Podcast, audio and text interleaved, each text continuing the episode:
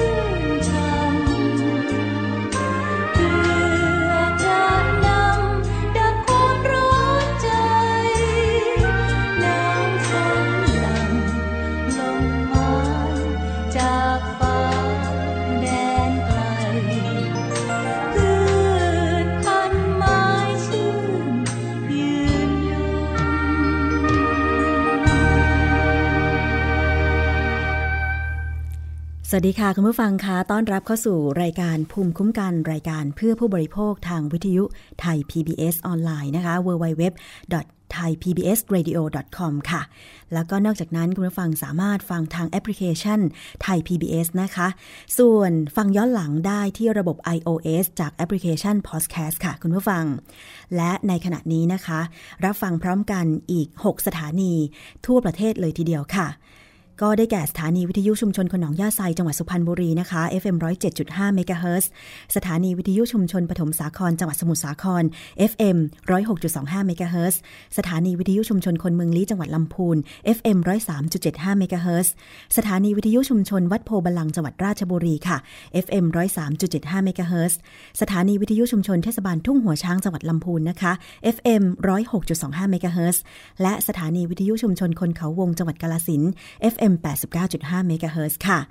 วันนี้พิเศษนิดนึงนะคะ รายการภูมิคุ้มกัน ดิฉันชนะทิพไพรพงศ์มาพร้อมกับ Facebook Live คุณผู้ฟังที่รับฟังอยู่นะคะ ตอนนี้สามารถที่จะเข้าไปกดไลค์ที่หน้าแฟนเพจของวิทยุไทย PBS ได้นะคะ ก็คือ facebook.com/thaipbsradiofan นะคะ หรือว่าจะ search เข้าไปที่ Google ก็ได้ เข้าไปค้นหาคำว่าวิทยุไทย PBS ก็จะมีทั้ง เว็บไซต์แล้วก็มีทั้ง Facebook นะคะ เข้าไปกดไลค์กันได้ ตอนนี้ค่ะสำหรับท่านที่ติดตามหน้า Facebook กันอยู่นะคะ ดิฉันกำลัง Facebook Live แบบสดๆ กันอยู่นะคะ สามารถที่จะเข้าไปดูได้เลยค่ะ เห็นหน้าเห็นตากันนะคะ วันนี้สำหรับประเด็นที่เราจะพูดคุยกันอะก่อนก่อนอื่นนะคะ มาแนะนำเว็บไซต์กันนิดนึงค่ะ ต้องขอบคุณน้องหมิวด้วยนะคะ ที่วันนี้เป็นตากล้อง นี่คือเว็บไซต์ไทย PBS Radio เป็นเว็บไซต์ใหม่ของเราค่ะ การฟังสดตอนนี้รายการที่กำลัง on air ก็คือภูมิคุ้มกันนะคะ ด้านขวามือ ส่วนหน้าจอหน้าเว็บไซต์ของเราตอนนี้ก็รู้สึกว่าจะมีสีสันที่สดใสขึ้นนะคะ ง่ายๆเลยทั้งเรื่องของรายการย้อนหลังนะคะ มีอันดับของการดาวน์โหลดการฟังสูงสุดเลยทีเดียวอยู่หน้ากลางจอนะคะ ส่วนใครที่ต้องการจะจะดาวน์โหลดสัญญาณนะคะดาวน์โหลดรายการก็จะมีผังรายการประจำเดือน มีแบบฟอร์มการเชื่อมโยงสัญญาณ แล้วก็แบบฟอร์มการขอดาวน์โหลดรายการด้วย ถ้าคุณผู้ฟังคลิกเข้าไปนะคะ อย่างเช่น แบบฟอร์มการขอดาวน์โหลดนี่เลยค่ะ ก็จะปรากฏหน้าแบบฟอร์มให้กรอกรายละเอียดต่างๆนะคะ ว่าคุณนั้นมีรายละเอียดอย่างไรรวมถึงรายการอะไรที่ต้องการจะดาวน์โหลด โดยเฉพาะท่านที่เป็นแฟนรายการ อย่างเช่น ห้องสมุดหลังใหม่ที่จัดโดยคุณรัศมีมณีนินนะคะ ซึ่งผลิตใหม่ทุกวันเลยทีเดียว เพราะฉะนั้นเนี่ยถ้าต้องการจะดาวน์โหลดก็กรุณา ไปดาวน์โหลดแบบฟอร์ม การขอดาวน์โหลดรายการย้อนหลังของวิทยุไทย PBS ด้วยนะคะ ส่วนแบบฟอร์มการเชื่อมโยงสัญญาณค่ะ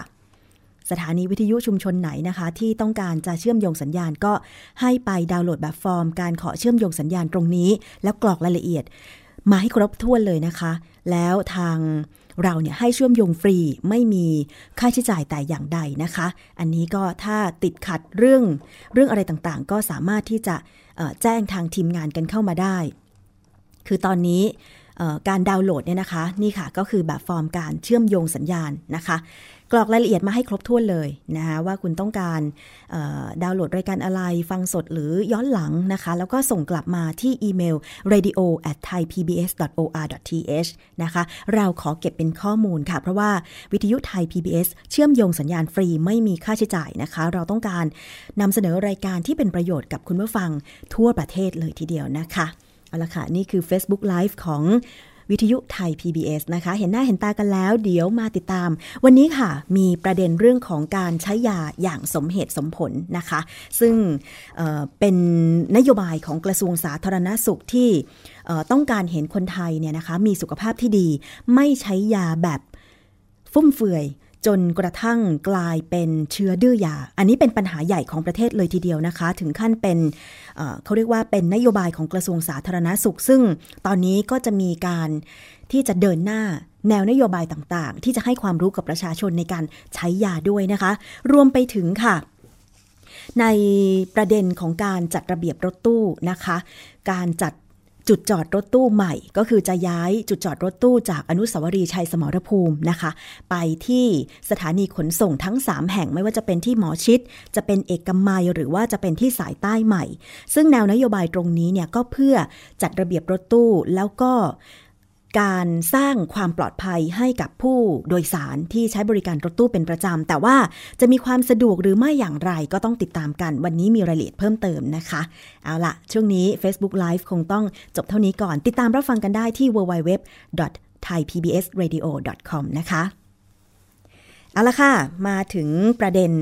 การใช้ยาอย่างสมเหตุสมผลนะคะ กระทรวงสาธารณสุขประกาศใช้นโยบายการใช้ยาอย่างสมเหตุสมผล เพื่อที่จะลดผลข้างเคียงจากการใช้ยาแล้วก็ปัญหาเชื้อดื้อยาค่ะมีข้อมูลจากองค์การอนามัยโลกนะคะ ระบุว่ากว่าร้อยละ 50 ของการใช้ยาเป็นไปอย่างไม่สมเหตุสมผลเลยทำให้ผู้ป่วยเนี่ยได้รับผลข้างเคียง แล้วก็อันตรายจากยาที่เพิ่มมากขึ้น รวมถึงปัญหาเชื้อดื้อยา ซึ่งเป็นปัญหาสำคัญระดับโลกเลยทีเดียวนะคะ กระทรวงสาธารณสุขจึงได้ประกาศนโยบายการใช้ยาอย่างสมเหตุสมผล ให้ทุกโรงพยาบาลดำเนินการค่ะ โดยนายแพทย์บุญชัยสมบูรณ์สุข เลขาธิการคณะกรรมการอาหารและยาหรืออย นะคะ กล่าวว่า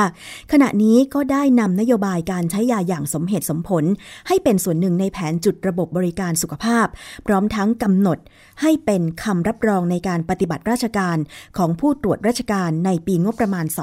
2560 ด้วยนะคะ ซึ่งเรื่องนี้ค่ะไปฟังรายละเอียดแนวนโยบายการใช้ยาอย่างสมเหตุสมผลจากนายแพทย์บุญชัยค่ะ อยู่ในกระบวนการที่ต้องทำตามขั้นตอนของกฎหมาย แต่ว่าจริงๆแล้วเนี่ยคณะทำงานเนี่ยทำงานมาเยอะแล้วมีทั้งยาสัตว์แล้วก็ยาคนนะครับ ก็เรารับฟังความเห็นไปที่จริงเราที่จริงคณะทำงานทำเร็วนะทำมาตั้งแต่ต้นปีแล้วในเรื่องของ ดยเฉพาะยิ่งเรื่องของยาต้านโจรชีพที่ที่เป็นประเด็นว่าขณะนี้เป็นประเด็นไปทั่วโลกว่าจะต้องดูแลเรื่องนี้ในเรื่องของการดื้อยานะครับคณะทำงานเขาทำมานานแล้ว แต่ว่าตัวยุทธศาสตร์เนี่ยมันยังไม่ชัดเจนมันตามมาทีหลัง เพราะว่ามันมีกระบวนการที่ทางองค์การในโลกประกาศ แล้วก็มาคุยกันในภูมิภาคอะไรเงี้ยแล้วก็เป็นระดับประเทศ ซึ่งขณะนี้อย่างที่ผมเรียนว่าภายในเดือนกันยานี่จะเข้าโคลมอแล้วแต่เรื่องที่คณะทำงานทำมาเนี่ยก็ไม่ได้หยุดนะแต่ว่ามันมีขั้นตอนว่าต้องรับฟังความเห็นให้ชัดเจน ต้องเปิดโอกาสให้เจ้าของตำรับเขาได้มีโอกาสชี้แจงก็คิดว่าอีกไม่นานก็คงจะเอาเข้าคณะกรรมการยา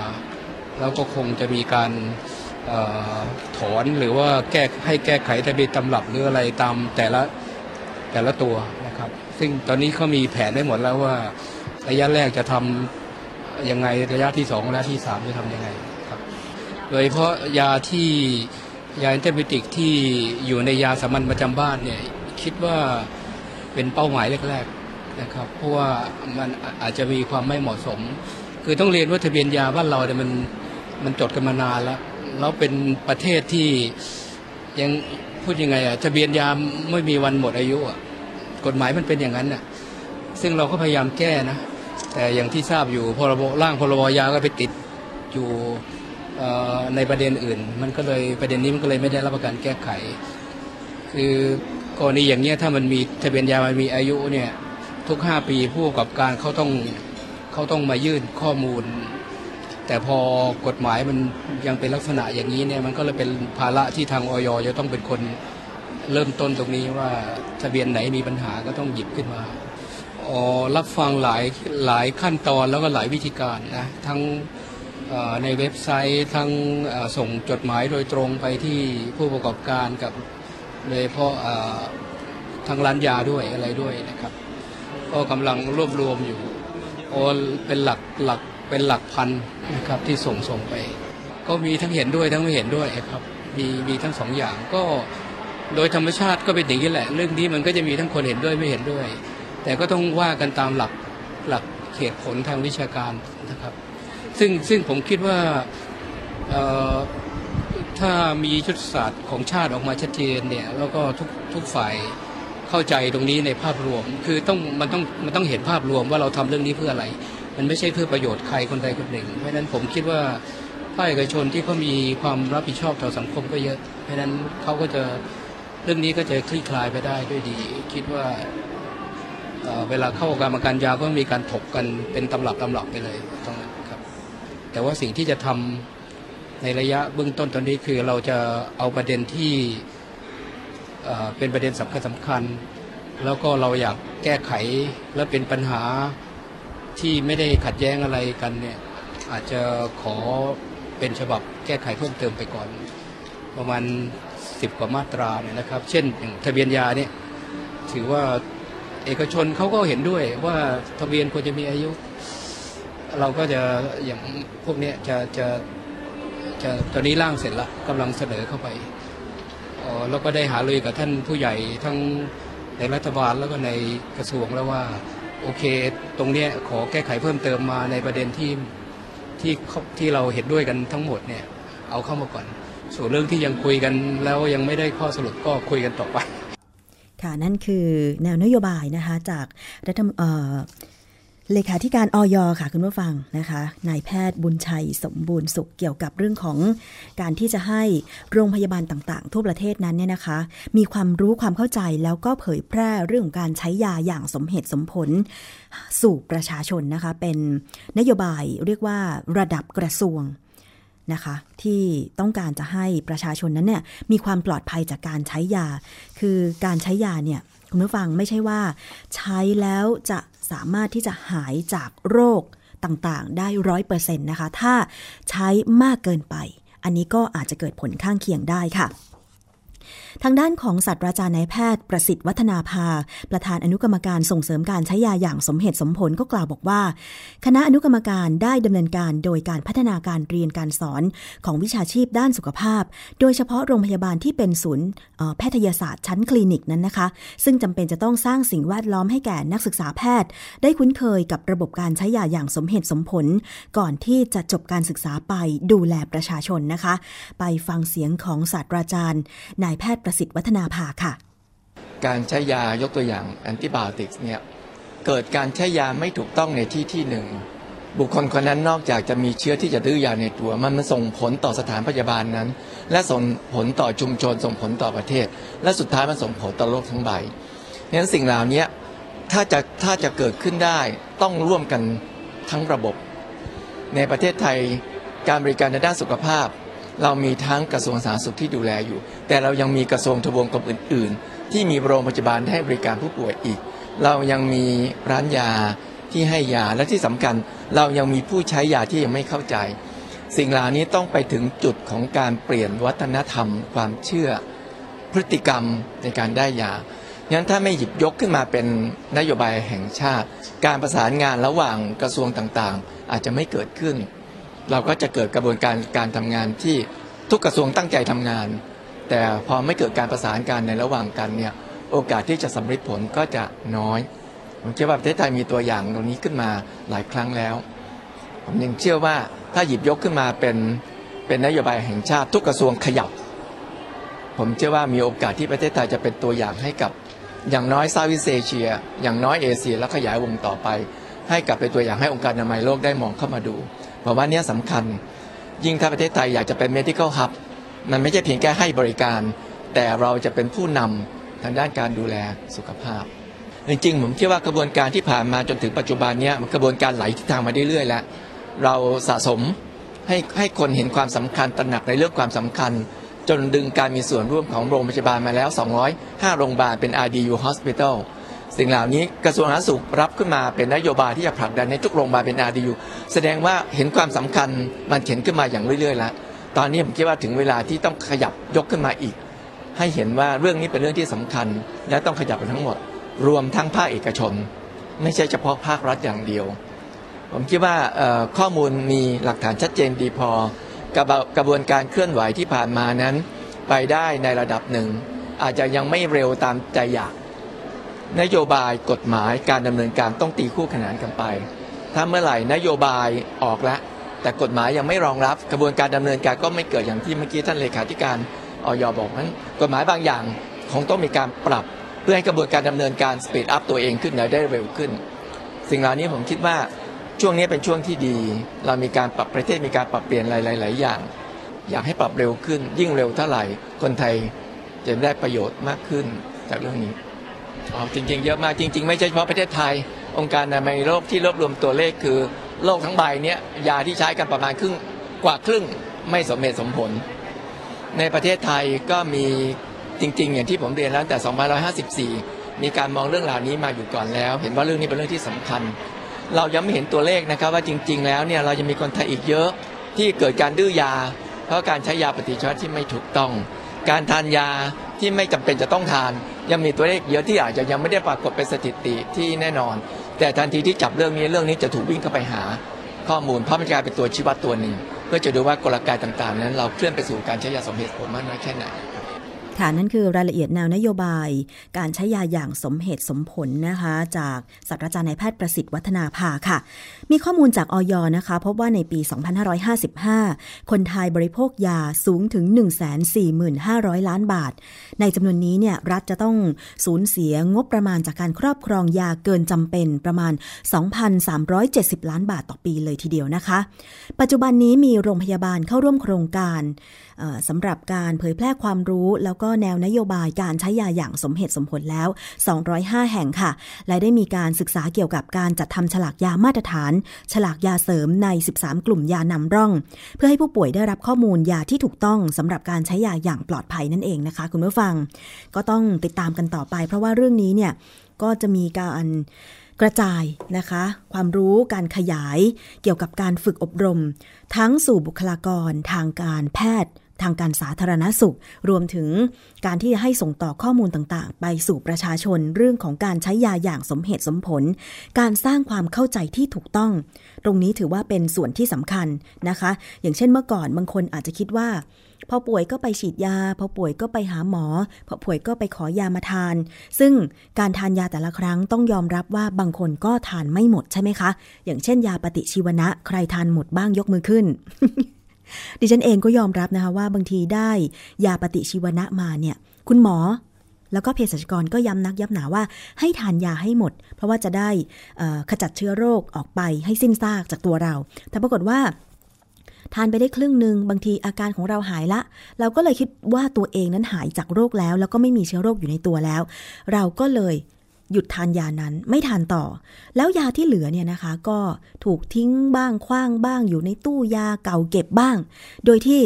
จริง ๆ แล้วเราไม่ได้หายขาดร้อยเปอร์เซ็นยังมีเชื้อโรคอยู่ในตัวเราพร้อมที่จะกำเริบอยู่ตลอดเวลา นี่แหละค่ะคือ พอเราไม่ได้ทานยาตามเภสัชกรสั่งหรือหมอสั่งเนี่ยนะคะทำให้ อีกไม่อีกไม่นานเราอาจจะกลายเป็นเชื้อดื้อยาก็เป็นได้ เพราะฉะนั้นเนี่ยต้องมาสร้างความเข้าใจที่ถูกต้องกันใหม่นะคะ อันนี้ก็เห็นด้วย เพราะว่าถ้าเป็นเชื้อดื้อยาเนี่ยนะคะ มันมันจะเกิดสิ่งที่ต่อไปเวลาเราเจ็บป่วยอะไรเนี่ยใช้ยาตัวเดิมรักษาไม่ได้ อันนี้เขาบอกว่าเป็นเชื้อดื้อยาต้องมียาตัวใหม่ ซึ่งการจะคิดค้นสูตรยาตัวใหม่เนี่ยมันใช้งบประมาณมาก แล้วก็คิดค้นไม่ทัน นะคะ ห้องแลบอะไรต่างๆ ผู้ที่ทำงานในวงการยาเนี่ยบางทีมันคิดค้นไม่ทันต่อเชื้อโรคที่มันพัฒนาสายพันธุ์ไปเรื่อยๆ เพราะฉะนั้นจึงต้องมีความเข้าใจในการใช้ยาให้ถูกต้องแล้วก็เหมาะสมด้วยนะคะ ดิฉันจะติดตามเรื่องนี้มานำเสนอคุณผู้ฟัง อย่างต่อเนื่องค่ะ เพราะว่าตอนนี้เนี่ยนะคะการใช้ยาต่างๆ นอกจากยาปฏิชีวนะแล้วเนี่ย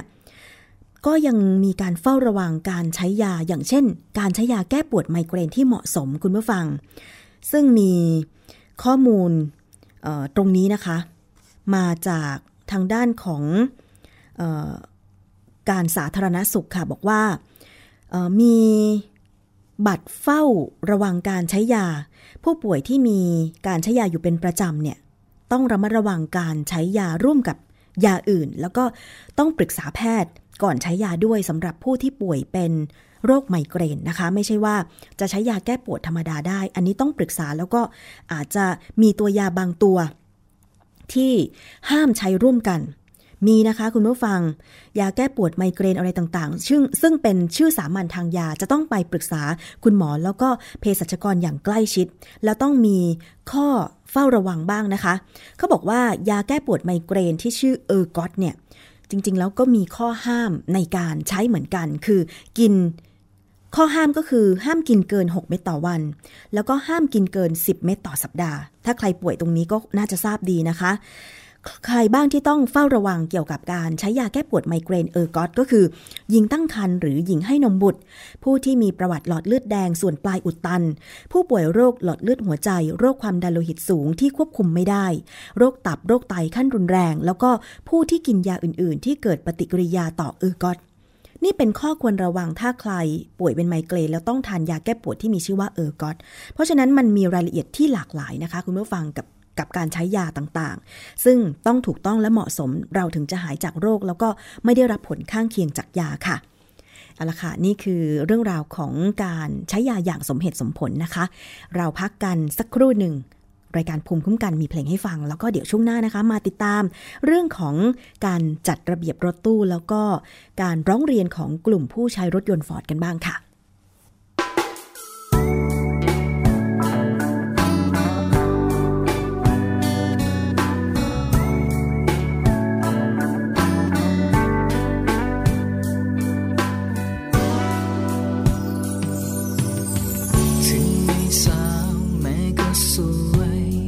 ทุกอย่าง เป็นนางงามประจำที่หัวใจ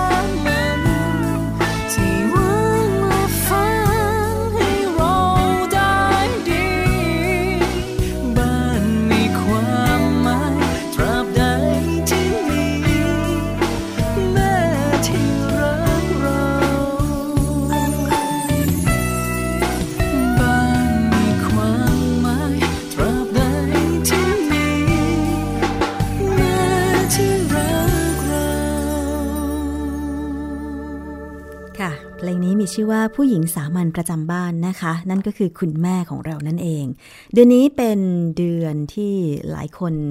ตระหนักถึงความรักความเข้าใจจากคุณแม่นั่นก็คือเป็นเดือนวันแม่แห่งชาตินะคะ แต่ว่าจริง ๆ แล้วหลายคนให้ทุกๆวันเป็นวันแม่อยู่แล้ว ไม่จำเป็นจะต้องมาแสดงออกใน วันแม่แห่งชาติก็ได้ แต่สำหรับหลายคนที่ไม่ค่อยมีโอกาส ไม่ค่อยได้เจอเจอคุณแม่ทำงานตัวเป็นเกลียวอะไรอย่างเงี้ยนะคะ ก็อาจจะใช้โอกาสนี้ในการบอกรักคุณแม่ แต่เชื่อเถอะว่าจริง ๆ แล้วเนี่ยแม่รักเราทุกวัน ตั้งแต่ตั้งท้องตั้งแต่เกิดจนจนวาระสุดท้ายของชีวิตเนี่ยนะคะ เราก็ได้รับความรักจากแม่อยู่แล้ว อันนี้ดิฉันก็ขอเออส่งความรู้สึกดี ๆ นะคะ ถึง บรรยากาศของวันแม่ แล้วก็มอบความรักให้คุณแม่ดิฉันเองผ่านคลื่นตรงนี้ด้วยกันแล้วกันนะคะ อืมเอาละช่วงนี้กับรายการภูมิคุ้มกัน รายการเพื่อผู้บริโภคทางวิทยุไทย PBS www.thaipbsradio.com และแอปพลิเคชันไทย PBS นะคะ ฟังพร้อมกันอีก 6 สถานี ดังที่ได้เรียนไปในตอนต้นรายการว่า ฟังจากที่ไหนบ้าง มี ส่งข้อความมากันได้นะคะ ที่หน้าเว็บไซต์ของเรามี live chat แต่ว่าเดี๋ยวถ้าเกิดว่าเรามีการพัฒนาเว็บไซต์อะไรต่างๆ เข้าที่เข้าทางกันแล้วเนี่ย ก็อาจจะได้เห็นหน้าเห็นตากันทางหน้าเว็บไซต์กันด้วยนะคะ แล้วก็แจ้งมาว่าเว็บไซต์บางทีเปิดเข้ามาตอนนี้อาจจะช้าไป ดิฉันรับเรื่องไว้นะคะ แล้วก็จะดำเนินการส่งต่อให้กับทางด้านเทคนิคของเรา เพื่อแก้ไขเพื่อที่จะให้เว็บไซต์ของเราเนี่ยมีความเร็วแล้วก็มีความเสถียรมากยิ่งขึ้นนะคะ ต้องขอบคุณทุกข้อมูลเลยที่แจ้งเข้ามานะคะ เอาละค่ะ มาถึงการย้าย จุดจอดรถตู้บริเวณอนุสาวรีย์ชัยสมรภูมิกันบ้างนะคะ ในวันที่ 25 ตุลาคม 2559 นี้ค่ะ ใครที่ใช้บริการรถตู้โดยสารสาธารณะ ที่บริเวณอนุสาวรีย์ชัยสมรภูมินั้นเนี่ย จะต้องไปขึ้นรถนะคะที่สถานีขนส่ง ทั้ง 3 แห่งไม่ว่าจะเป็นที่หมอชิด เอกมัยหรือสายใต้ใหม่เท่านั้นนะคะ ซึ่งทางคณะทำงานจัดระเบียบรถตู้โดยสารสาธารณะ เมื่อวันก่อนค่ะก็ได้ลงพื้นที่ดูการจราจรโดยรอบ แล้วก็มั่นใจว่าจะสามารถจัดระเบียบรถตู้ได้ตามแผนนะคะ คณะทำงานจัดระเบียบรถตู้โดยสารสาธารณะค่ะ ลงพื้นที่เพื่อดูความพร้อมการจราจรบริเวณอนุสาวรีย์ชัยสมรภูมินะคะ พื้นที่จอดรถตู้ที่วิ่งเส้นทาง ระหว่างกรุงเทพไปยังต่างจังหวัด ระยะทางไม่เกิน 300 กิโลเมตร บริเวณลานจอดรถ สถานีรถไฟฟ้า BTS หมอชิด แล้วก็ใต้ทางด่วน พื้นที่ของการรถไฟแห่งประเทศไทย และสถานีขนส่งหมอชิด 2 นะคะ ประธานคณะทำงานจัดระเบียบรถตู้โดยสารสาธารณะค่ะพันเอกสุวิทย์เกตศรีนะคะ ท่านก็ได้เปิดเผยว่า จากการลงพื้นที่วินรถตู้ก็ยืนยันว่า สามารถที่จะจัดระเบียบดำเนินการได้ตามแผนไปฟังรายละเอียดกันค่ะ ก็มีความมั่นใจนะครับเรามั่นใจว่าเนื่องจากว่าทุกหน่วยงานให้ความร่วมมือเป็นอย่างดี โดยเฉพาะอย่างยิ่งคือ ในวันนี้มาตรวจสถานที่ที่เกี่ยวข้องกับสถานีบกสหมอชิดนะครับ ครั้งแรกช่วงเช้าก็ไปตรวจที่ BTS หมอชิด ซึ่ง BTS หมอชิดนี้ก็จะเป็นพื้นที่สำหรับให้รถ หมดสองที่จากต่างจังหวัดเนี่ยวิ่งเข้ามาส่งผู้โดยสารในช่วงตีห้าถึงเก้าโมงเช้านะก็หลังจากที่ดูพื้นที่แล้วก็มีปริมาณที่เพียงพอ เมื่อส่งผู้โดยสารที่ BTS หมอชิดแล้วเนี่ยรถตู้ก็จะกลับเข้าสู่สถานีหมอชิดโดยใช้เส้นทางเข้าแยกตรงสามแยกอตกนะ เพื่อให้ระบายนะก็ประสานกับจราตำรวจจราจรแล้วว่าก็เพื่อที่จะให้ระบายรถตรงนี้ไม่ให้มีการจราจรที่คับข้าง ซึ่งโดยรวมแล้วเนี่ยการตรวจสถานที่การที่คลายการจราจร การวางแผนอะไรต่างๆทุกทุกส่วนทุกหน่วยงานนะยึดหลักในในเรื่องของที่จะได้ให้ผลประโยชน์ หรือว่าไม่ให้มีผลกระทบนะครับต่อ ผู้ประกอบการรถตู้นะครับ ต่อผู้โดยสารนะครับ แล้วก็ต่อผู้ที่ใช้รถใช้ถนนนะครับประชาชนทั่วไป แล้วก็ในในห่วงนี้นะครับก็จะเป็นการไปดูสถานที่ที่ให้รถตู้มาพักคอย โดยใช้สถานที่ของการทางรถไฟบริเวณใต้ทางด่วนทางการรถไฟก็ ยินดีที่จะสนับสนุนพื้นที่นะครับ ก็เลยประสานกับทางกทม และก็บกสช่วยดำเนินการปรับปรุงพื้นที่ให้แล้วเสร็จนะครับ ก่อนที่เราจะทดลองปฏิบัติในวันที่ 21 กันยาซึ่งตรงนี้ก็มีความมั่นใจนะครับว่าก็คงจะมีความพร้อมที่จะในการปฏิบัติ ก่อนที่จะปฏิบัติเราก็จะมีการชี้แจงในวันที่ 20 สิงหานี่ก็ ชี้แจ้งผู้ประกอบการอีกครั้งหนึ่งเพื่อทำความเข้าใจว่าจากข้อกังวลที่ท่านมีข้อกังวลเมื่อประชุมวันที่ 29 ที่ผ่านมาก็จะได้คลี่คลาย และมีความต้องการอะไรเพิ่มเติมเราก็จะได้รับฟังแล้วก็มาปรับแผนกันต่อไปนะซึ่งก่อนที่วันที่ 21 ก็เชิญผู้ประกอบการมาอีกฮะมาอีกครั้งเป็นครั้งที่สามมามาก็ดูสถานที่เลย มาดูสถานที่ทั้งสามสถานีวันที่เจ็ดก็มาดูที่หมอชิดวันที่แปดก็ไปดูที่ เอกมัยวันที่เก้ากันยาก็ไปดูที่สายใต้นะว่า จุดที่ขายตั๋วของท่านอยู่ตรงไหน จุดจอดรถของท่านอยู่ตรงไหน จุดพักวินพักรถอยู่ตรงไหน เพื่อทำความเข้าใจแล้วก็ทดลองไปบัตรนะครับ ค่ะแล้วสำหรับที่มีหลายคนเป็นห่วงเรื่องจุดจอดรถอย่างเช่นที่สถานีขนส่งเอกมัยที่บอกว่า ช่วงถนนสุขุมวิทเนี่ยมีการจราจรหนาแน่น และแบบนี้จะมีการจัดระเบียบกันอย่างไร จะกระทบถึงผู้โดยสารที่จะไปขึ้นรถตู้ที่สถานีขนส่งเอกมัยหรือไม่ไปฟังคำตอบจากพันเอกสุวิทย์ค่ะจริง ๆ เอกมัยเนี่ยก็ปริมาณรถตู้เนี่ยก็น้อยกว่าทุกสถานีนะครับหนึ่งสองก็ BTS ก็ผ่านตรงตรงบริเวณนั้นสามเราก็มีชัตเติลบัส คอยรองรับได้อีกนะครับเพราะนั้นผมว่าตรงนี้น่าจะขี้คลายปัญหาได้ทั้งนี้ทั้งนั้นเราก็ต้องทดลองปฏิบัติก่อน ถ้ามีปัญหาอะไรเราก็จะมีคณะกรรมการสี่ฝ่ายของเอกมัยเนี่ยก็ช่วยแก้ปัญหาขั้นต้นได้เลยนะครับ แล้วอีกประเด็นหนึ่งก็คือที่จะมีการทดลองย้ายรถตู้ 21 กันยายนนี้นะคะ โดยในวันที่ 20 สิงหาคม เห็นบอกว่าจะเชิญผู้ประกอบการรถตู้สาธารณะมาพูดคุยกันอีกครั้งหนึ่ง เพื่อดูผลกระทบด้านจราจร แล้วเรื่องของการเยียวยากับผู้ประกอบการตรงนี้มีหรือไม่ไปฟังคำตอบจากพันเอกสุวิทย์ค่ะ ก็มีแน่นอนครับ เพราะว่าในเรื่องของการเยียวยานี่ก็เป็นนโยบายของผู้บัญชาแล้วครับว่าจะต้องดูแลผู้ประกอบการรถตู้ ต้องมีการเยียวยานะซึ่งในเรื่องของไรายได้ ผมยังยังไม่เห็นว่ามีจะมีปัญหาในเรื่องของอผู้ประกอบรถตู้จะจะเสียไรายได้นะครับ ผมคิดว่าตรงนี้เนี่ยต้องต้องพิจารณาเป็นเป็นรายวินไปนะครับว่าผู้โดยสารถ้าถ้ามีความเข้าใจนะผู้โดยสารยังคงใช้บริการเหมือนเดิมรายได้ก็คงไม่ไม่ลดไป ค่ะ นั่นคือในส่วนของประธานคณะทำงานจัดระเบียบรถตู้นะคะ พันเอกสุวิทย์เกตศรีค่ะ ทางด้านของบขสอเองค่ะ คุณนพรัตน์การุญยวานิชรองกรรมการผู้จัดการใหญ่ ฝ่ายบริหารการเดินรถบริษัทขนส่งจำกัดหรือบขสนะคะ ระบุว่าพร้อมที่จะปรับปรุงสถานที่เดินรถตามนโยบายรัฐบาล โดยเฉพาะที่สถานีขนส่งหมอชิด 2 ค่ะ ได้สำรองที่จอดรถตู้กว่า 400 คันนะคะ โดยเบื้องต้นก็จะเร่งประชาสัมพันธ์ให้กับประชาชนได้รับทราบจุดขึ้นและลง และก็การย้ายจุดจอดรถตู้ด้วยนะคะ เรื่องนี้ไปฟังเสียงของคุณนพรัตน์ค่ะ ครับก็คงในส่วนของสามสถานีนะฮะบสเองต้องเร่งรัดให้เป็นไปตามกำหนดที่ทางนโยบายของรัฐบาลนะกำหนดให้บสต้องดำเนินการย้ายพื้นที่ทั้งทั้งหมดอะทั้งสามสถานีภายในวันที่ 25 ตุลานะฮะในส่วนการดำเนินการทั้งหมดเรามีการวางแผนเรื่องของเรื่องการสร้างสานการปรับปรุงพื้นที่ของสถานี การจัดการเดินรถและเรื่องการเป็นสัมพันธ์ ในส่วนของการเรื่องของการแผนการจากการเดินรถเนี่ยเราถือว่าเกือบร้อยเปอร์เซ็นต์ในส่วนของเราแล้ว เรามีการแบ่งเที่ยววิ่งเวลาเดินรถให้กับผู้ประกอบการในส่วนหนึ่ง ในส่วนขั้นต้นของผู้ประกอบการที่อยู่นุสุรีชัยเนี่ยเรายังอนุโลมให้เขาใช้เวลาเดินรถที่เขาทั้ง 5 เกาะเดิม คือที่เป็นราชวิถีพหลโยธินดินแดง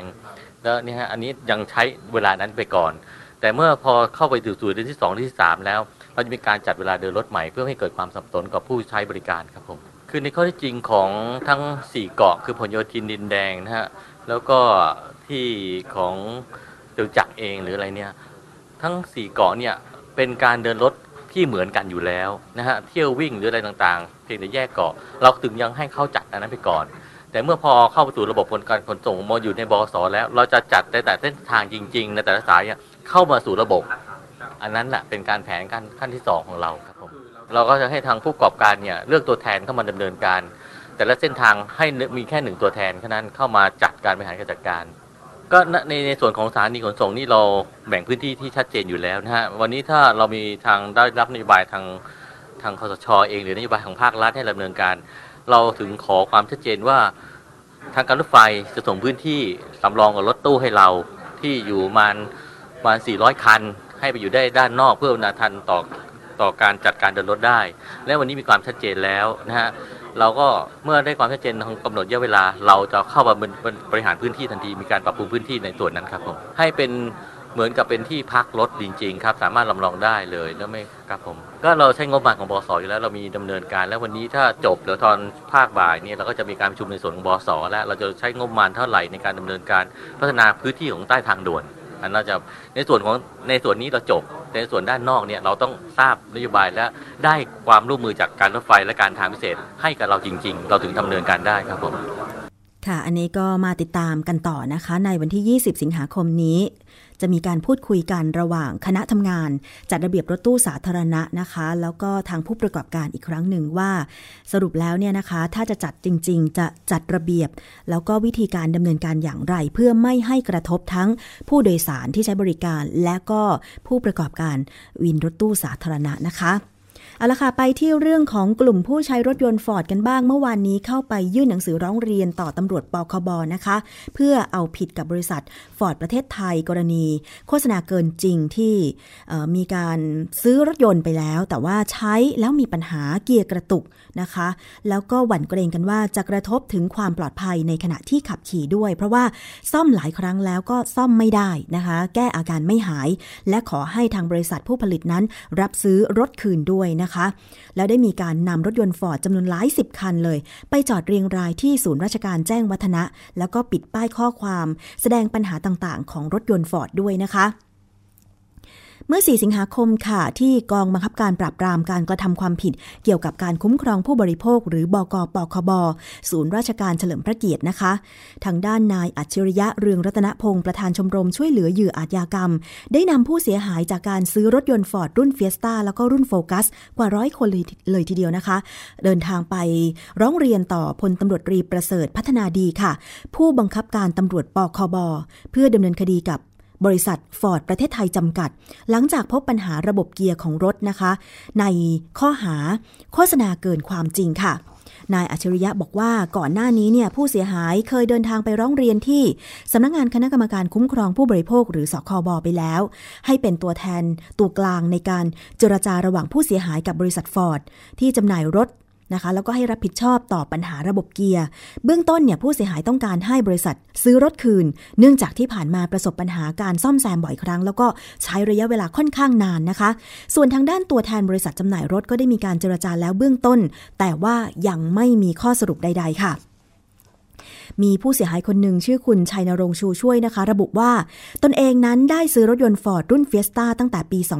2556 แล้วก็ได้นำเอกสารการซ่อมรถไปยื่นร้องเรียนด้วย เนื่องจากว่ามีปัญหาระบบเกียร์ ส่งเข้าศูนย์ซ่อมมาแล้ว 7 ครั้ง แต่จนถึงปัจจุบันก็ยังพบปัญหาเดิมซ้ำซ้อน แล้วก็ยังมีผู้เสียหายเพิ่มเติม เนื่องจากว่ารถยนต์รุ่นดังกล่าวนั้นมีการจำหน่ายโดย ไม่ได้มีการแก้ไขปัญหาเดิมๆ โดยขณะนี้ค่ะกลุ่มผู้เสียหายต้องการให้บริษัทฟอร์ดประเทศไทยออกมาแสดงความรับผิดชอบนะคะสำหรับรถยนต์ที่มีปัญหาร้องเรียนมากที่สุดก็คือรุ่น Fiesta และรุ่น Focus ซึ่งมีจำนวนหลายพันคันทั่วประเทศ ที่มีปัญหาเกี่ยวกับระบบเกียร์ ซึ่งผู้ใช้มีความกังวลเรื่องความปลอดภัยในชีวิตขณะขับขี่ค่ะ รวมถึงปัญหาการเสื่อมสภาพของอุปกรณ์ของรถยนต์ฟอร์ดที่เร็วกว่าปกติ จนทำให้ผู้ใช้เสียค่าซ่อมไปจำนวนมากแล้วนะคะ ซึ่งอาจจะเกินราคาจริงไปแล้วก็ได้ค่ะ ทางด้านของพลตำรวจตรีประเสริฐก็เปิดเผยว่า พนักงานสอบสวนจะตรวจสอบข้อความโฆษณาของบริษัทรถยนต์ฟอร์ดเนี่ยนะคะ ว่าเป็นอย่างไร และสอบปากคำผู้เสียหาย เพิ่มเติมว่าได้รับความเดือดร้อนอะไรบ้าง ส่วนระบบเกียร์จะให้ผู้เชี่ยวชาญมาตรวจสอบหาข้อบกพร่องว่าเกิดจากตรงไหน ทั้งนี้ขอรถยนต์รุ่นที่มีปัญหาจากผู้เสียหายมาตรวจสอบ 1-2 คัน เพื่อเป็นตัวอย่างค่ะ นอกจากนี้ก็ยังพบว่ารถยนต์รุ่นนี้ไม่ปลอดภัย อาจให้ ถ้าหากพบว่ารถยนต์รุ่นนี้ไม่ปลอดภัย อาจให้บริษัทเรียกรถฟอร์ดคืนทั้งหมด หรือห้ามขายเนื่องจากเกิดปัญหาแก่ผู้ซื้อนะคะ อย่างที่บอกไปว่าก่อนหน้านี้เนี่ยผู้ซื้อรถยนต์ฟอร์ดผู้ใช้รถยนต์ฟอร์ดหลายคนนะคะไปร้องเรียนที่สคบให้ช่วยเจรจากับบริษัทฟอร์ดแล้วขอให้บริษัทซื้อรถคืน เพราะว่าซ่อมมาหลายครั้งแล้ว แต่ก็เกิดปัญหาเดิมๆ ซึ่งทาง ผู้ซื้อเนี่ยก็บอกว่ากลัวว่าจะไม่ไม่ไม่มีความปลอดภัย เพราะว่าถ้าเป็นเรื่องของเกียร์เนี่ยมันน่าจะสัมพันธ์กับการขับขี่นะคะ ซึ่งจากการที่ดิฉันได้สัมภาษณ์ผู้ใช้รถยนต์ฟอร์ดรุ่นเฟียสตาแล้วก็โฟกัสตัวจริงที่เคยมาร้องเรียนที่ไทย PBS เนี่ยนะคะ ก็บอกว่ามันมีปัญหาจริงๆนะคะ เร่งไม่ขึ้น ในขณะที่ขึ้นเนินเนี่ยรถอืดมากนะคะ และบางทีเร่งแซงอยู่รอบรถขึ้น แต่ว่าความเร็วไม่ไป แบบนี้ก็กระทบนะคะ เพราะบางทีเนี่ย การใช้งานจริงบนท้องถนนเนี่ยรถคันอื่นๆ ก็อาจจะไม่เข้าใจรถยนต์ฟอร์ดที่บางทีเร่งไม่ขึ้น แล้วก็มีปัญหาเกียร์กระตุกบ้างอะไรบ้าง ก็อาจจะชนแล้วก็สร้างความเสียหาย แก่ชีวิตแล้วก็ทรัพย์สินได้ นี่มันคือความปลอดภัยในการขับขี่เลยทีเดียวนะคะ ซึ่งสคบก็บอกว่าจะเป็นตัวกลางในการเจราจา แล้วก็มีการกำหนดนะคะเเรื่องของ ขอบข่ายการเจราจาไว้อย่างเช่น ให้บริษัทฟอร์ดเนี่ยรับซื้อรถคืนในราคา 60%นะคะ แล้วก็มีข้อมูลอื่น ๆ อีก เดี๋ยวความคืบหน้าเป็นอย่างไร รายการภูมิคุ้มกันติดตามมา แบบเกาะติดกันอย่างแน่นอนนะคะสำหรับเรื่องของความชำรุดบกพร่องในสินค้า ซึ่งการเยียวยาความเสียหายต้องเป็นหน้าที่รับผิดชอบโดยตรงของผู้ผลิต หรือผู้ให้บริการนะคะ คุณผู้ฟัง เอาละค่ะ อีกเรื่องหนึ่งนะคะมาดูกันที่ เครือข่าย ผู้บริโภคค่ะ ได้ออกมารวมตัวกัน แล้วก็มีการประกาศเรื่องของการโหวตรับหรือไม่รับร่างรัฐธรรมนูญที่จะมีการลงประชามติในวันที่ 7 สิงหาคมก็คือวันอาทิตย์ที่จะถึงนี้นะคะ เครือข่ายองค์กรผู้บริโภค 300 องค์กรโหวตไม่รับร่างรัฐธรรมนูญ ฉบับลดอำนาจประชาชน การคุ้มครองสิทธิผู้บริโภคในร่างรัฐธรรมนูญไทยเดินถอยหลังค่ะ คุณบุญยืนสิริธรรมประธานสาพันธ์องค์กรผู้บริโภคก็ยืนยันนะคะว่า ร่างรัฐธรรมนูญ ฉบับที่ลงประชามติในวันที่ 7 สิงหาคมนี้กำหนดสาระสำคัญว่า องค์กรของผู้บริโภคมีสิทธิรวมกัน จัดตั้งเป็นองค์กรที่มีความเป็นอิสระ เพื่อให้เกิดพลังในการพิทักษ์สิทธิของผู้บริโภค โดยได้รับการสนับสนุนจากรัฐ ทั้งนี้หลักเกณฑ์และวิธีการจัดตั้ง อำนาจในการเป็นตัวแทนผู้บริโภค และการสนับสนุนด้านการเงินจากรัฐ ให้เป็นไปตามที่กฎหมายกำหนด คุณวยินบอกว่าการเขียนในลักษณะนี้สะท้อนให้เห็นความล้าหลังของร่างรัฐธรรมนูญ กลายเป็นย้อนไปในอดีตก่อนปี 2540 ไม่มีความก้าวหน้าในการปฏิรูประบบการคุ้มครองผู้บริโภค หรือหลักประกันสิทธิผู้บริโภค ไม่มีการกำหนดให้องค์การอิสระเพื่อการคุ้มครองผู้บริโภคทำหน้าที่ตัวแทนผู้บริโภคระดับประเทศ ในการให้ความเห็นต่อหน่วยงานรัฐ สนับสนุนผู้บริโภคให้เท่าทันปัญหา และสามารถคุ้มครองตนเองได้ รวมทั้งสนับสนุนหน่วยงานรัฐในการกำกับดูแลการคุ้มครองผู้บริโภคทำให้ขาดกลไกคุ้มครองผู้บริโภค ที่สำคัญนะคะ อย่างที่เคยมีในรัฐธรรมนูญปี 2540 และปี 2550 การที่ร่างรัฐธรรมนูญฉบับล่าสุด เขียนเรื่องการคุ้มครองผู้บริโภคกำหนดให้เป็นหน้าที่ของรัฐ ถือเป็นการลดทอนสิทธิเสรีภาพประชาชน สะท้อนการสร้างความเหลื่อมล้ำในการใช้อำนาจของรัฐ และสวนทางกับหลักการ ร่างรัฐธรรมนูญที่บอกว่าจะต้องปราบปรามการทุจริตคอร์รัปชัน ซึ่งผู้ประกอบการหรือนายทุนมักผูกขาดการใช้อำนาจเงิน มหาศาลเข้าหาอำนาจรัฐให้เอื้อประโยชน์ให้นำไปสู่แนวทางปฏิรูปประเทศภายใต้ รัฐธรรมนูญที่ประชาชนหรือผู้บริโภคไม่มีส่วนร่วมนะคะทางด้านคุณสารีอองสมหวังเลขาธิการมูลนิธิเพื่อผู้บริโภคก็กล่าวว่า บุคคลมีสิทธิรวมตัวการจัดตั้ง องค์กรผู้บริโภคเพื่อคุ้มครองสิทธิ และพิทักษ์ผู้บริโภค เป็นการเขียนรัฐธรรมนูญโดยไม่ได้เข้าใจบริบทสังคม เพราะผู้บริโภคมีการรวมตัวจัดตั้งเป็นองค์กรผู้บริโภคกันมานานแล้วกว่า 30 ปี หน้าที่ในการตรวจสอบในฐานะประชาชน ในฐานะผู้บริโภคมีอยู่แล้ว เป็นสิทธิและหน้าที่พื้นฐานของประชาชนในฐานะผู้บริโภค แต่การกำหนดให้เป็นองค์กรอิสระในรัฐธรรมนูญ เป็นองค์การมหาชนแบบหนึ่ง ซึ่งทำหน้าที่ที่เรียกว่า Special Delivery Unit จะมีศักดิ์และสิทธิมากกว่าการรวมตัวเป็นกลุ่มชมรม มูลนิธิสมาคม หรือรูปแบบอื่นๆ เป็นการสร้างหลักประกันให้กับสิทธิผู้บริโภคที่จะได้รับการคุ้มครอง เป็นการใช้พลังผู้บริโภคในการพัฒนามาตรฐานของสินค้า และบริการทำให้ผู้บริโภคนั้นมีความรู้ คอยเป็นหูเป็นตาให้กับหน่วยงานรัฐ ประสบการณ์ของกฎหมายคุ้มครองผู้บริโภคที่มีมากกว่า 37 ปีลำพังการมีกฎหมายที่ดี มีหน่วยงานรัฐด้านการคุ้มครองผู้บริโภคที่ดีเท่านั้นเนี่ยยังไม่เพียงพอนะคะ ต้องสนับสนุนให้ผู้บริโภค มีส่วนร่วมในการคุ้มครองตนเองและสังคม หากร่างรัฐธรรมนูญไม่ผ่านประชามติ คอสช และรัฐบาลควรเปิดโอกาสให้ประชาชน มีส่วนร่วมในการร่างรัฐธรรมนูญฉบับใหม่